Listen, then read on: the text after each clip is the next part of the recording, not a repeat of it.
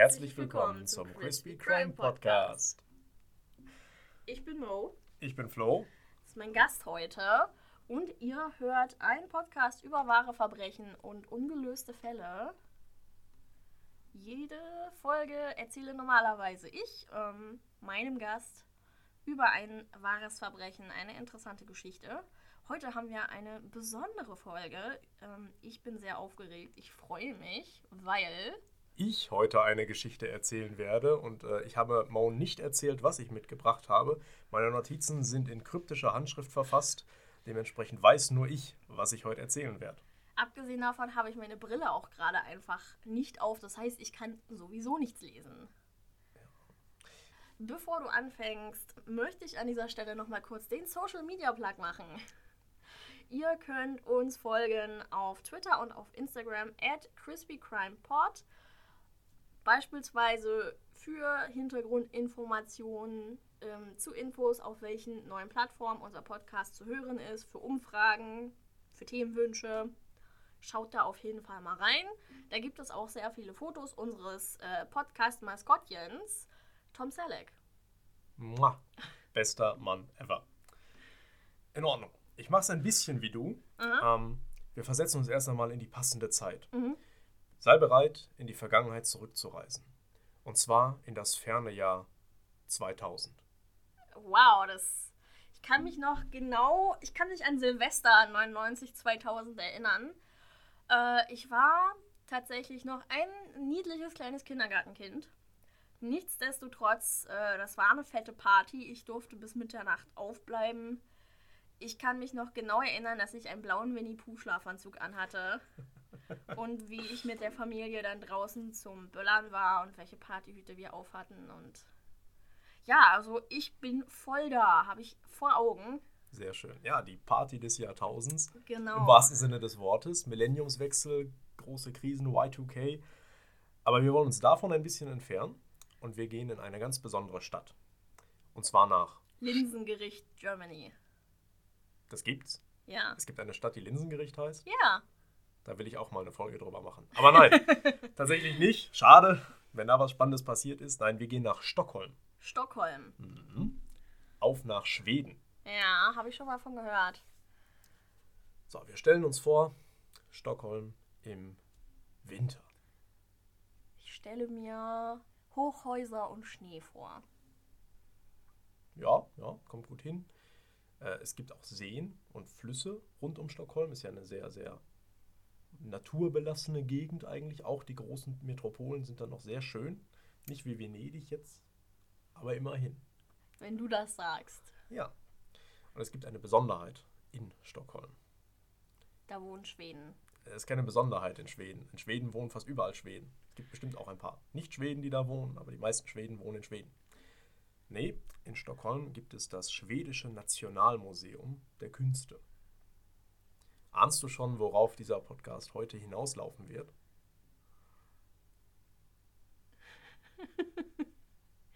Hm, also, ich würde mal behaupten, dass dieses Museum wahrscheinlich der Schauplatz eines Verbrechens geworden ist. Ja, Äh, puh, hm, was könnte das gewesen sein? Taschendiebstahl. bestimmt des Öfteren. Aber nicht an dem Tag, über den wir heute reden. Weißt du das ganz sicher? Sehr sicher. Okay. Es ist der 22.12.2000. Krass, also schon wieder kurz vor Silvester. Kurz vor Schluss des Museums um 16.55 Uhr, Wann schließt das Museum um 17 Uhr? gut kombiniert schon, Ah, explodieren in Stockholm zwei Autos. okay. Eins äh, vor dem Grand Hotel und eines am, am großen Strand in Stockholm. Große Aufregung, Feuerwehr, Polizei ist unterwegs. Um genau dieselbe Uhrzeit holen zwei Leute Maschinenpistolen im Museum hervor. Es ist nur ein Wächter im Museum. Dieser Wächter ist gerade damit beschäftigt gewesen, die Leute zu bitten, zu gehen, ganz ruhig. Die Explosionen sorgen dafür, dass alle Sicherheitskräfte im Moment komplett über die Stadt verteilt sind und keine am Museum. Na, das ist sehr clever. Drei Maskierte kommen gleichzeitig auch noch ins Museum mit rein. Und das ist das Coolste. Es gibt keine Kameras, Es gibt keine Alarmsicherung, es gibt nichts. Es gibt nur diesen einen Wächter, der gerade von zwei Mann mit Maschinenpistolen in Schach gehalten wird. Diese drei Männer, die reinkommen, haben es auf etwas abgesehen und nicht auf irgendwas, auf drei besondere Bilder. Die Unterhaltung mit dem Gärtner von Renoir, Conversation with the Gardener nach meiner Quelle, ich habe es mal frei übersetzt, Mhm. den Young Parisian, also den jungen Pariser, ebenfalls von äh, Renoir, und ein Selbstporträt von Rembrandt. Okay. Diese drei Bilder zusammen sind zu diesem Zeitpunkt ungefähr 30 Millionen US-Dollar wert. Und sie hängen an Drahtseilen ohne Alarmsicherung. Was ich äh, ganz ehrlich selbst schuld. Hundertprozentig auf ganzer Linie selbst schuld. Ähm, wir reden jetzt hier nicht von 1982, wir reden vom Jahr 2000. Mhm. Also, dass das alles so schlecht gesichert ist, äh, selbst schuld. Ich kann es nicht anders sagen. Was auf jeden Fall als nächstes passiert ist, ist unsere Cooler. Unsere Ganoven, alle maskiert und bewaffnet, mit den drei Gemälden, laufen vors Museum an ein Flussufer Mit den Bildern. mit den Bildern. Die spazieren da einfach raus, setzen sich in ein Boot und düsen davon. Das klingt gut. Noch cooler ist, was man dann später auch noch rausgefunden hat, die fahren zum Malarsee, das ist ein großer See in der Nähe von Stockholm, lassen das Boot da liegen, fahren mit dem Fluchtauto zurück nach Stockholm. Und voila, keine Spur, kein gar nichts. Der Heiß des, Jahr, des Jahrtausends hat gerade begonnen. Oh mein Gott. Und das Schönste ist, keiner wusste, was, wer, wann, warum. Keine Spuren. Nichts. Ein Oceans 11-mäßiger Heist. Ganz ehrlich, äh, bei Oceans 11 waren die. Komm, wie heißt das Wort hier? Die Jungs von Oceans 11 äh, hatten das schwieriger, definitiv. Gut, den hat man vielleicht mehr Hürden in den Weg gelegt. Genau, Hürden, das ist das Wort, was ich gesucht habe. Aber hey, ich fand's total cool, als ich herausgefunden habe, dass es wirklich exakt so passiert ist. Ja, Und auf jetzt- jeden Fall. Möchte man natürlich wissen. Das frühe Jahr 2000 ist natürlich immer noch eine andere Zeit. Ich weiß, wie mein Zimmer 2001 aussah. Oh Ich will Gott. nicht wissen, wie ein Polizeipräsidium in Stockholm im Jahr 2000 ausgesehen hat. Jetzt habe ich das Bild vor Augen, dass in dem Polizeipräsidium im Jahr 2000 so ein Rennautobett steht. Ich dachte eher an ein Furby, aber ja, ja, Rennautobetten wären auch cool. Furby-Telefon. Das gibt's. kann man sich mit Sicherheit, wenn Furby mit Heißklebepistole auf den Telefonhörer geklebt. Also, wie sind die schwedischen Behörden überhaupt in der Lage gewesen, halbwegs dieses Verbrechen aufzuklären? Das frage ich mich gerade auch. Und jetzt kommt der Protagonist ins Spiel. Reiner Zufall. Ich fand den witzig. Please, fahre fort. Im Endeffekt hatten die keine Spur. Null. Bis ein älterer Mann, Nicht mal eine Haarlocke. nichts, Krass. ein älterer Mann betritt das Polizeipräsidium Stockholm und sagt, ach ja, übrigens, ist vielleicht nur was Ungewöhnliches, aber ich würde es mal lieber melden. Mhm. Letztens, so am 22.12., da habe ich ein paar komisch gekleidete Gesellen gesehen, die auf eine Boot Richtung Malarsee gefahren sind. Ich bin denen gefolgt. Das ist all, er hat einfach nur gesagt, das sah komisch aus. Der Okay. wusste nichts von Wenn- dem Kunstraub oder so. Wenn ich Dinge sehe, die komisch aussehen, dann äh, instinktiv gehe ich dann immer genau in die andere Richtung weg davon. Das ist ein alter schwedischer Mann. Bei mir kenne ich das so in der Nachbarschaft, da sitzen meistens die alten Leute am Fenster und beobachten auch alles, was komisch, nicht mal das, was komisch passiert. Eigentlich alles, was passiert. Ja, aber die schnappen sich nicht den Rollator und verfolgen dich. Nein, der war ja auf dem Fluss, See Achso, der war, war auch auf dem Boot. ja, ja, deswegen konnte er ihnen ja so leicht folgen. Okay. Also sie haben gesagt, dann tucker ich hinterher. Mhm. Und die Polizei konnte er auch zu diesem Ort führen, wo das Boot lag.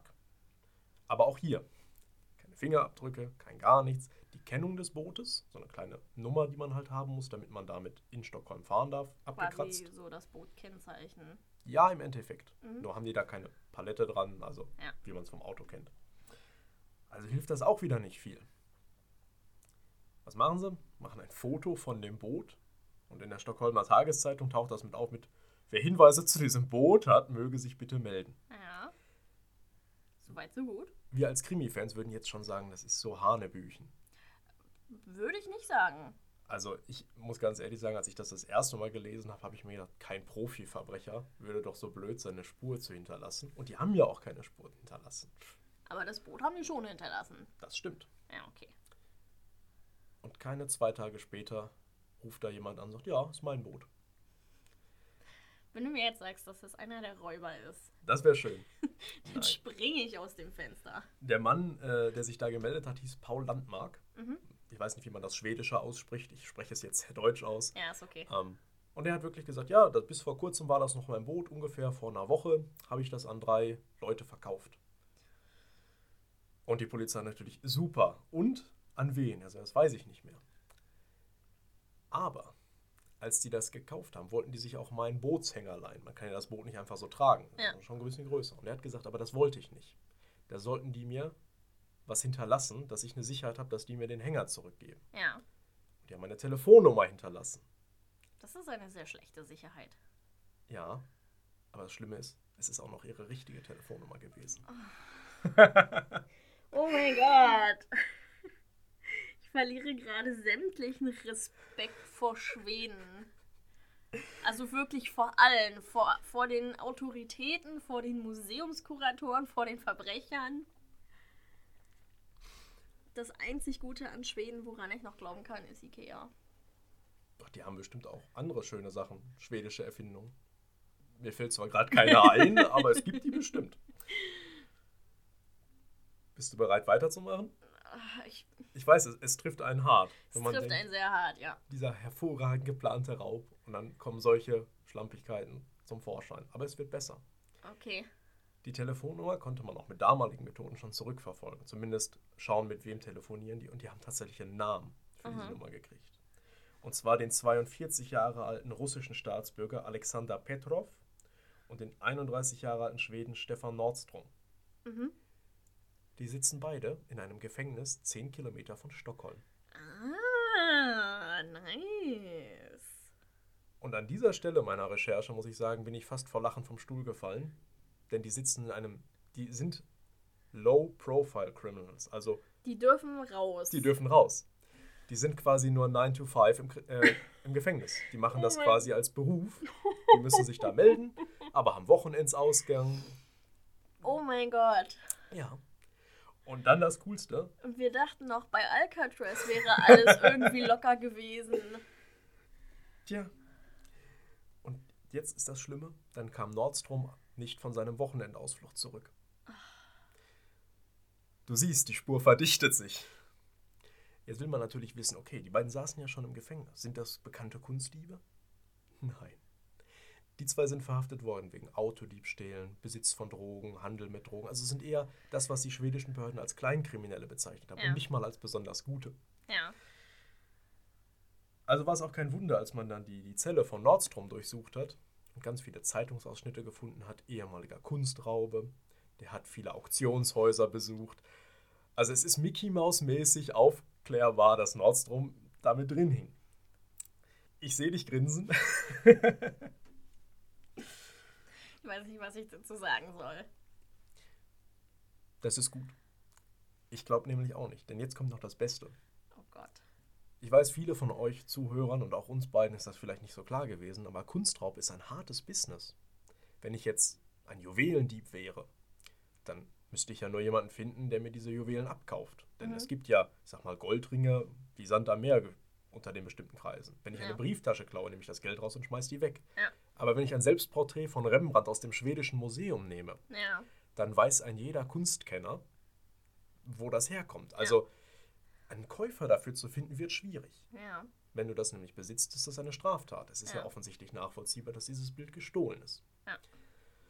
Und jetzt muss man sich vorstellen, da sitzen unsere paar Gelegenheitsverbrecher und sagen sich, ja gut, was machen wir denn jetzt damit?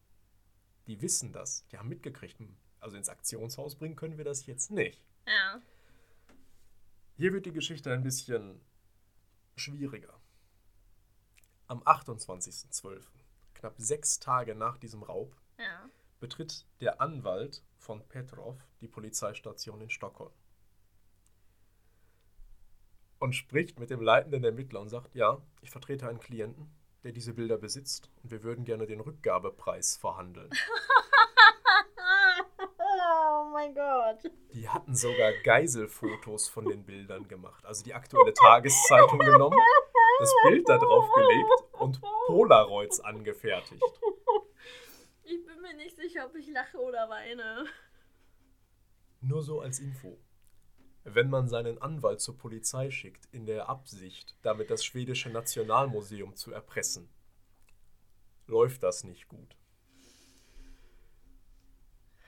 Das ist nicht nur eine heiße Spur für die ohnehin schon lustigen Ermittlungen gewesen, sondern auch die perfekte Gelegenheit zu sagen, in Ordnung, ja, da haben wir jetzt einen Grund, die Leute zu überwachen.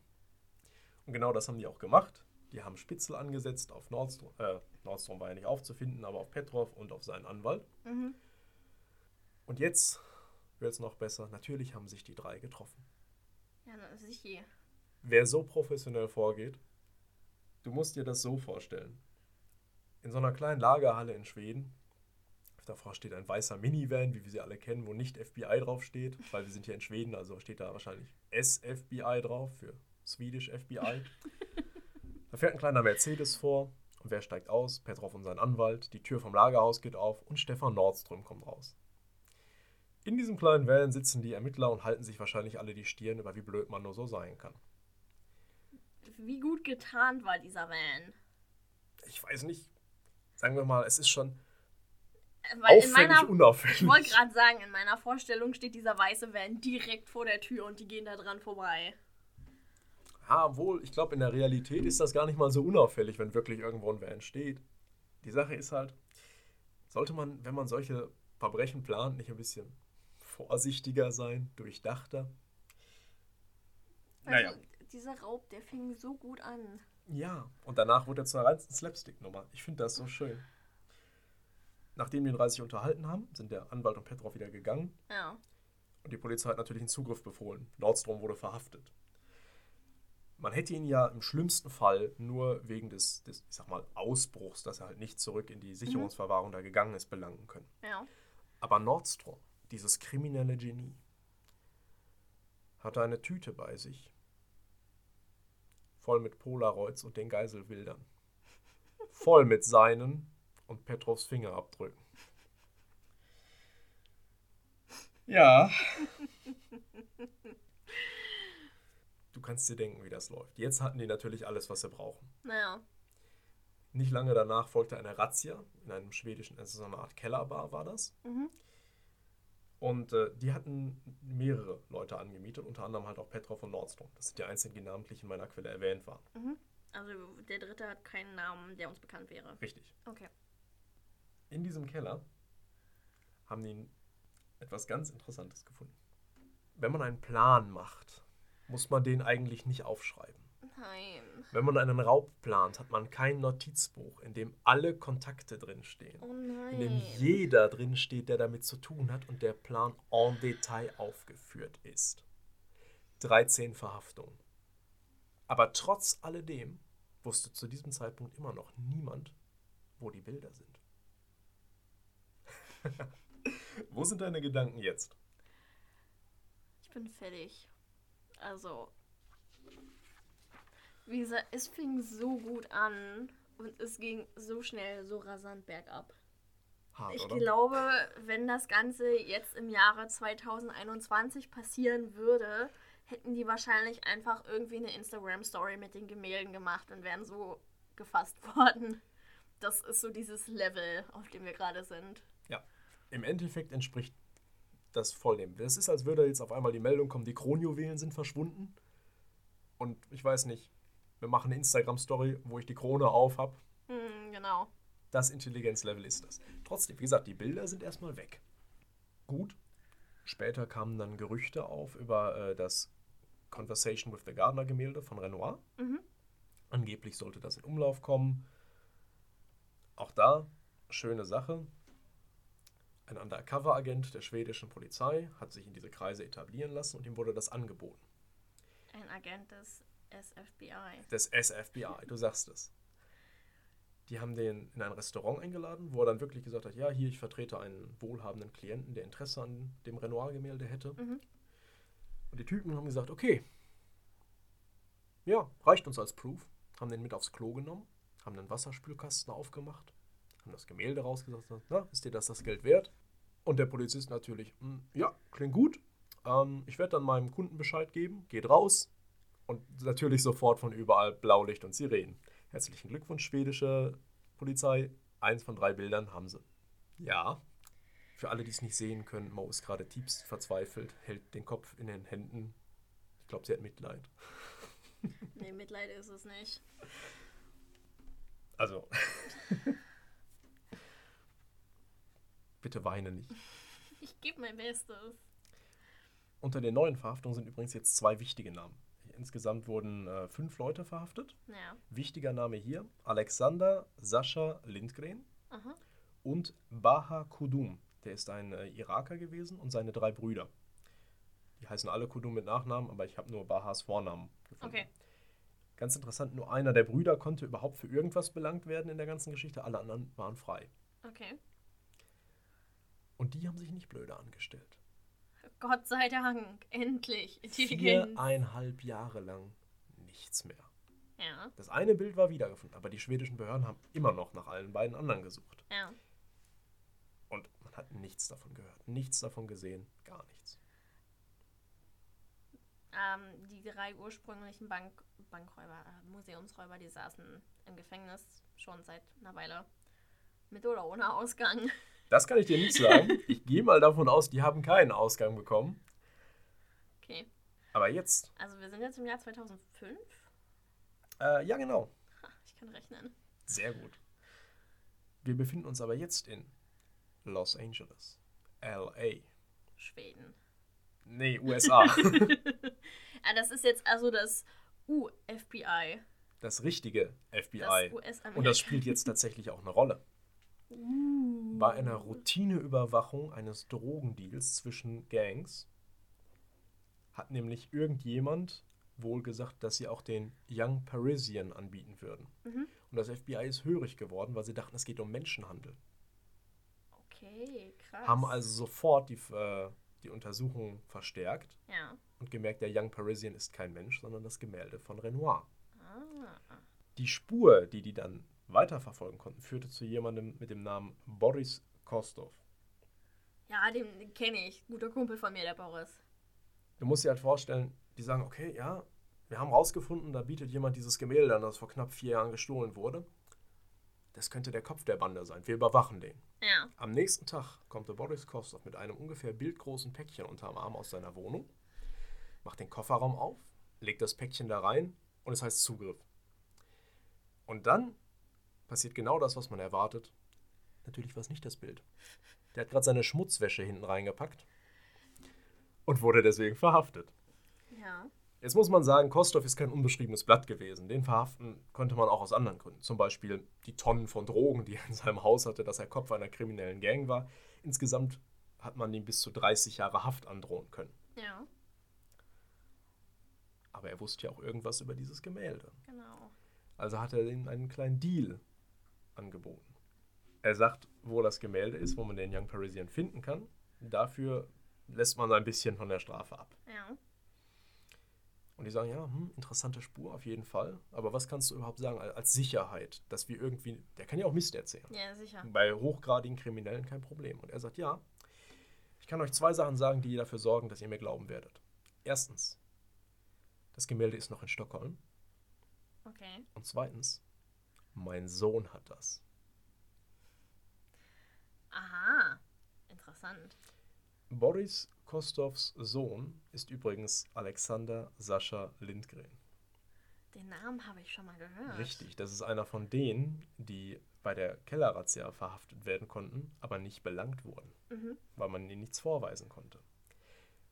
Da hat das FBI natürlich mit den schwedischen Behörden telefoniert und gesagt, ich glaube, wir haben da was für euch. Ja. Und naja, die haben sich da nicht lumpen lassen. Jetzt kommt der tollste Part. Ich weiß nicht, wer dieser Mann ist. Er wird tatsächlich als Originalzitat aus der Quelle Part Scholar, Part Daredevil. Für äh, unsere nicht so englisch begabten Hörer werde ich jetzt mal eine Übersetzung versuchen. Er ist also teils gelehrter, teils wagemutiger Held. Äh, es ist eigentlich nur ein Anwalt aus den USA, Ja, äh, Robert Whitman, aber mit einem entsprechenden Ruf. mit einem ziemlich entsprechenden Ruf. Grenzen hinausgeht. Der durfte dann äh, Kostov begleiten, wo es dann darum ging, angeblich sollte Whitman das Gemälde kaufen wollen und Ja. Kostov den Kontakt herstellen. Kostov war der, der Bandenkopf. Der, der Bandenkopf, den, Genau. dessen der seinen eigenen Sohn ausliefern will. Genau. Sympathischer Mann. Ja. Und jetzt geht die Geschichte weiter. Nicht in Stockholm, nicht in LA, sondern am 15.08. in Kopenhagen, Okay. 2005. Die Kadum-Brüder, von denen wir vorhin gehört haben, dass es vier gibt, unter anderem halt Baha. Die auch bei der Kellerrazzia. Genau, Mhm. von denen einer belangt wurde, fahren von Stockholm aus nach Kopenhagen. Werden dabei natürlich polizeilich verfolgt, undercover, bla bla bla, und haben ein bildgroßes Päckchen dabei. Wie stehen die Chancen, dass es auch diesmal wieder Schmutzwäsche ist? Hm, wir werden sehen. Währenddessen Whitman und Kostov kommen in diesem Hotel an, wo die sich äh, verabredet haben. Mhm. Das Ganze ist natürlich mit Wanzen und Kameras gespickt ohne Ende. Ja, das sicher. bedeutet, das FBI hilft mit, die schwedischen Nationalbehörden, alle sitzen da und gucken quasi, was, passieren wird. Genau. Baha ist hierbei deswegen namentlich erwähnt, weil er der, der Gesprächsführer ist. Er hat das Päckchen unterm Arm. Mhm. Ja, er unterhält sich mit Whitman. Boris Kostov und sein Sohn unterhalten sich. Äh, arbeiten die vier Brüder für Lindgren? Genau sind die Verhältnisse zwischen denen nicht geklärt. Das ist Mhm. eher ein lockerer Zusammenhang, weil die halt alle mit drin hängen. Okay. Also es gibt da keine Hierarchie bei denen. Also die bleiben in der Lobby und sind entspannt. Okay. Und Whitman und Baha gehen auf ein Hotelzimmer, um sich da zu unterhalten. Oh, Whitman hat seinen, seinen Aktenkoffer dabei, in dem sich 200.000 US-Dollar befinden. Das ist aber ziemlich günstig. Das ist das Problem mit heißer Ware. Wie gesagt, du kannst Gemälde gerne kaufen, Mhm. aber wenn dich einer erwischt mit einem gestohlenen Gemälde, ist das Ding nichts wert. Das Geld Ja. ist weg. Trotzdem ist das viel Geld. Ja, für so viel klar. Arbeit und für im Endeffekt so wenig Leute, die übrig geblieben sind, das lohnt sich für die wahrscheinlich schon eher. Okay, ja klar. Baha zählt das Geld, stellt fest, passt und geht. Ohne was zu sagen, verschwindet er. Und die Behörden flippen aus. Keiner weiß, was Sache ist. Aber Whitman bleibt ruhig sitzen. Ganz entspannt, der lässt sich nichts anmerken. Mhm. Baha verlässt das Hotel und geht. Ja. Absolute Panik im Überwachungsraum. Was sollen wir machen? Ja. Sind wir aufgeflogen? Was passiert als nächstes? Da sind doch nicht ein paar Leute übrig, die dem folgen können? Frag mich nicht. Der coole Part ist, Baha kommt nach fünf Minuten wieder. Mit einem anderen Paket unterm Arm. Im ersten Paket hatten die tatsächlich, wie du richtig vermutet hast, nur Schmutzwäsche drin. Also irgend, Nein. irgendwelchen Unsinn, weil sie damit gerechnet haben, überwacht zu werden. Krass.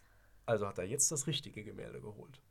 Die haben also quasi damit gerechnet, für den Fall, dass wir überwacht werden, direkt bei der Übergabe nach dem Geldzählen, spätestens wenn er das Hotel verlässt oder so, hätte ein Zugriff erfolgen müssen.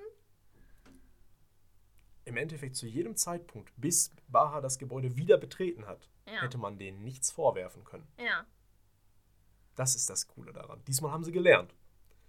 Noch nicht genug. Ja. Sobald Whitman das Gemälde sah, hat er in diesem verwandten Raum irgendein Codewort gesagt. Leider Ja. ist, steht nicht drin, welches. Ich hätte gerne erfahren, was er sagen musste, Das war damit die bestimmt zugreifen. irgendein schwedisches Wort. Ja, schon, aber welche Phrase hat man wohl so als unauffälligen Code? Hätten Sie gerne ein Glas Orangensaft? Meine Lieblingsfarbe ist Orange. Auf jeden Fall Zugriff, Knatsch, Bombeng, alle in den Knast. Ja. 25 Verhaftungen. Wow. über einen Fünfjahreszeitraum und drei gestohlene Bilder. Diese Geschichte ist in Schweden bekannt unter dem tatsächlichen Namen The Swedish Job. Okay. Gilt tatsächlich in Schweden als eine der, der bekanntesten Kriminalgeschichten überhaupt, weil man anfangs von Superkriminellen ausging und nachher Ja, war es einfach nur eine Bande ziemlich zerstreuter Kollegen, aber halt eine Menge. Ja. Ja, und das ist mein Gastbeitrag gewesen, den ich heute in den Crispy Crime Podcast mit reinbringen wollte. Der Swedish Job von 2000. Äh, ja, Frage am Rande. Gemälde Nummer 3. Ah ja, äh, Gute Frage. Also alle drei sind wiedergefunden worden. Okay. Wie gesagt, das eine in dem Restaurant. Ach, stimmt. Ja, liebe Hörer, verzeihen Sie bitte. Da, bei der Kellerrazzia wurde ein Bild gefunden. Ich habe vergessen, das zu erwähnen. Die haben nicht nur das Notizbuch gefunden, wo alles drinsteht, sondern auch ein Bild. Ja, Alles klar. ja. Also es sind alle drei wieder da. Okay. Die hängen auch immer noch im Schwedischen Nationalmuseum. Bitte sag mir, dass die die Sicherheitsvorkehrungen äh, aktualisiert haben. Haben sie. Im Jahr 2018. Haben sie einen zweiten Wächter eingestellt. Ein Kamerasystem. Wow. Die Bilder hängen nach wie vor nur an Draht. Oh mein Gott. Oh mein Gott. Das, Mhm. es fing so gut an. Und wow. Ich bin. Ich bin maßlos enttäuscht. Äh, ich kenne tatsächlich nur einen bekannten Kunstraub, den ich dir ja vielleicht irgendwann mal erzählen kann, Hm. der in seiner Ausführung auch fragwürdig war, aber dann doch wesentlich erfolgreicher als der Swedish Job. Ich fand den super faszinierend. Auf jeden Fall. Ähm, du sagst es, es ist wie eine Slapstick-Komödie. Besser kann man es nicht beschreiben. An der Stelle möchte ich nur noch mal empfehlen, sollte sich irgendjemand berufen fühlen, demnächst mal einen Comedy-Film zu drehen. Ist die Inspiration dieses schwedischen Krimis eine herrliche Vorlage dafür. Kannst du eins zu eins so übernehmen, wie es passiert ist. Im Endeffekt ja. Wenn du da noch mehr Comedy-Einlagen hinzufügen würdest, wird das Ganze wahrscheinlich unglaubwürdig machen. Also unglaubwürdiger. Eine wahre Geschichte aus dem Jahr 2000, die sich tatsächlich ja bis 2005 gestreckt hat. Ja. Das darf man nicht vergessen. Das ist alles so passiert. Ich finde es toll. Das gibt mir echt Hoffnung. Wofür? Weißt du, wenn so bekloppte Sachen passieren können, dann gibt es noch viel schlimmere bekloppte Sachen, die passieren können. Und das heißt, ich habe die Chance, beispielsweise mit einem Topf Erbsensuppe auszurutschen und damit einen Bankräuber zur Strecke zu bringen. Das ist ab sofort für mich im Reich des Machbaren. Ja. Wenn das in dieser Geschichte vorgekommen wäre, es hätte hundertprozentig reingepasst. Im Endeffekt hat sich das alles nur aufgelöst, weil ein alter Mann auf einem Boot gesagt hat, die sehen mir aber komisch aus. Nee, also hundertprozentig, selbst wenn er sich nicht gemeldet hätte, es wäre trotzdem aufgeklärt worden. Meinst du? Da bin ich mir sicher, ja. Ich meine, wir können ja viel über Wenn und Aber diskutieren, aber ich könnte mir nicht vorstellen, wie die irgendeine Spur bekommen hätten, ohne Paul Landmark, der gesagt hat, ach ja, das ist mein Boot. Und der ist nur drauf gekommen, weil ein alter Mann gelangweilt auf den See geguckt und gesagt hat, die gefallen mir nicht, da fahre ich hinterher. Zumindest hat es das vereinfacht. Auf jeden Fall, ja. Ja, ähm, super interessante Geschichte, super witzig. Ähm, ich bin, wie gesagt, maßlos enttäuscht von den Kriminellen, dass das nicht besser gelaufen ist. Also, Es können nicht all, alle Kriminellen solche Genies sein wie aus unserer Flucht aus Alcatraz-Folge, von der ich immer noch begeistert bin, weil ich Ja. nie vergessen werde, dass jemand aus einem Staubsauger eine Bohrmaschine gebaut hat. ja, Das- diese Art von Genialität, die äh, haben wir hier in Schweden nicht betroffen, getroffen. Kein Hass gegen Schweden hier.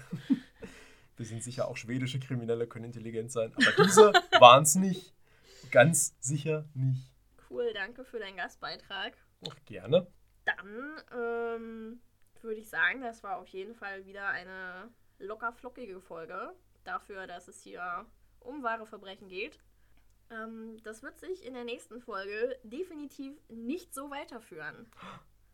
Spoiler, Spoiler, Spoiler. Ja. Was erwartet uns denn in der nächsten Folge? Kannst du uns ein bisschen Spannung machen? Religion, Tod, viele Menschen. Klingt nach einem Blockbuster mit Mel Gibson, finde ich super. Äh, ja, aber mehr wollen wir an dieser Stelle gar nicht verraten. Ihr könnt in zwei Wochen dann genau hören, worum es genau geht. Und bis dahin verabschieden wir uns hier beim Crispy Crime Podcast. Adios. Adios. Oder wie auch immer es auf Schwedisch heißt. Was heißt auf Wiedersehen auf Sch Schwedisch? Ähm, ähm, ähm, ähm, tschüss. Okay, gut. Tschüss.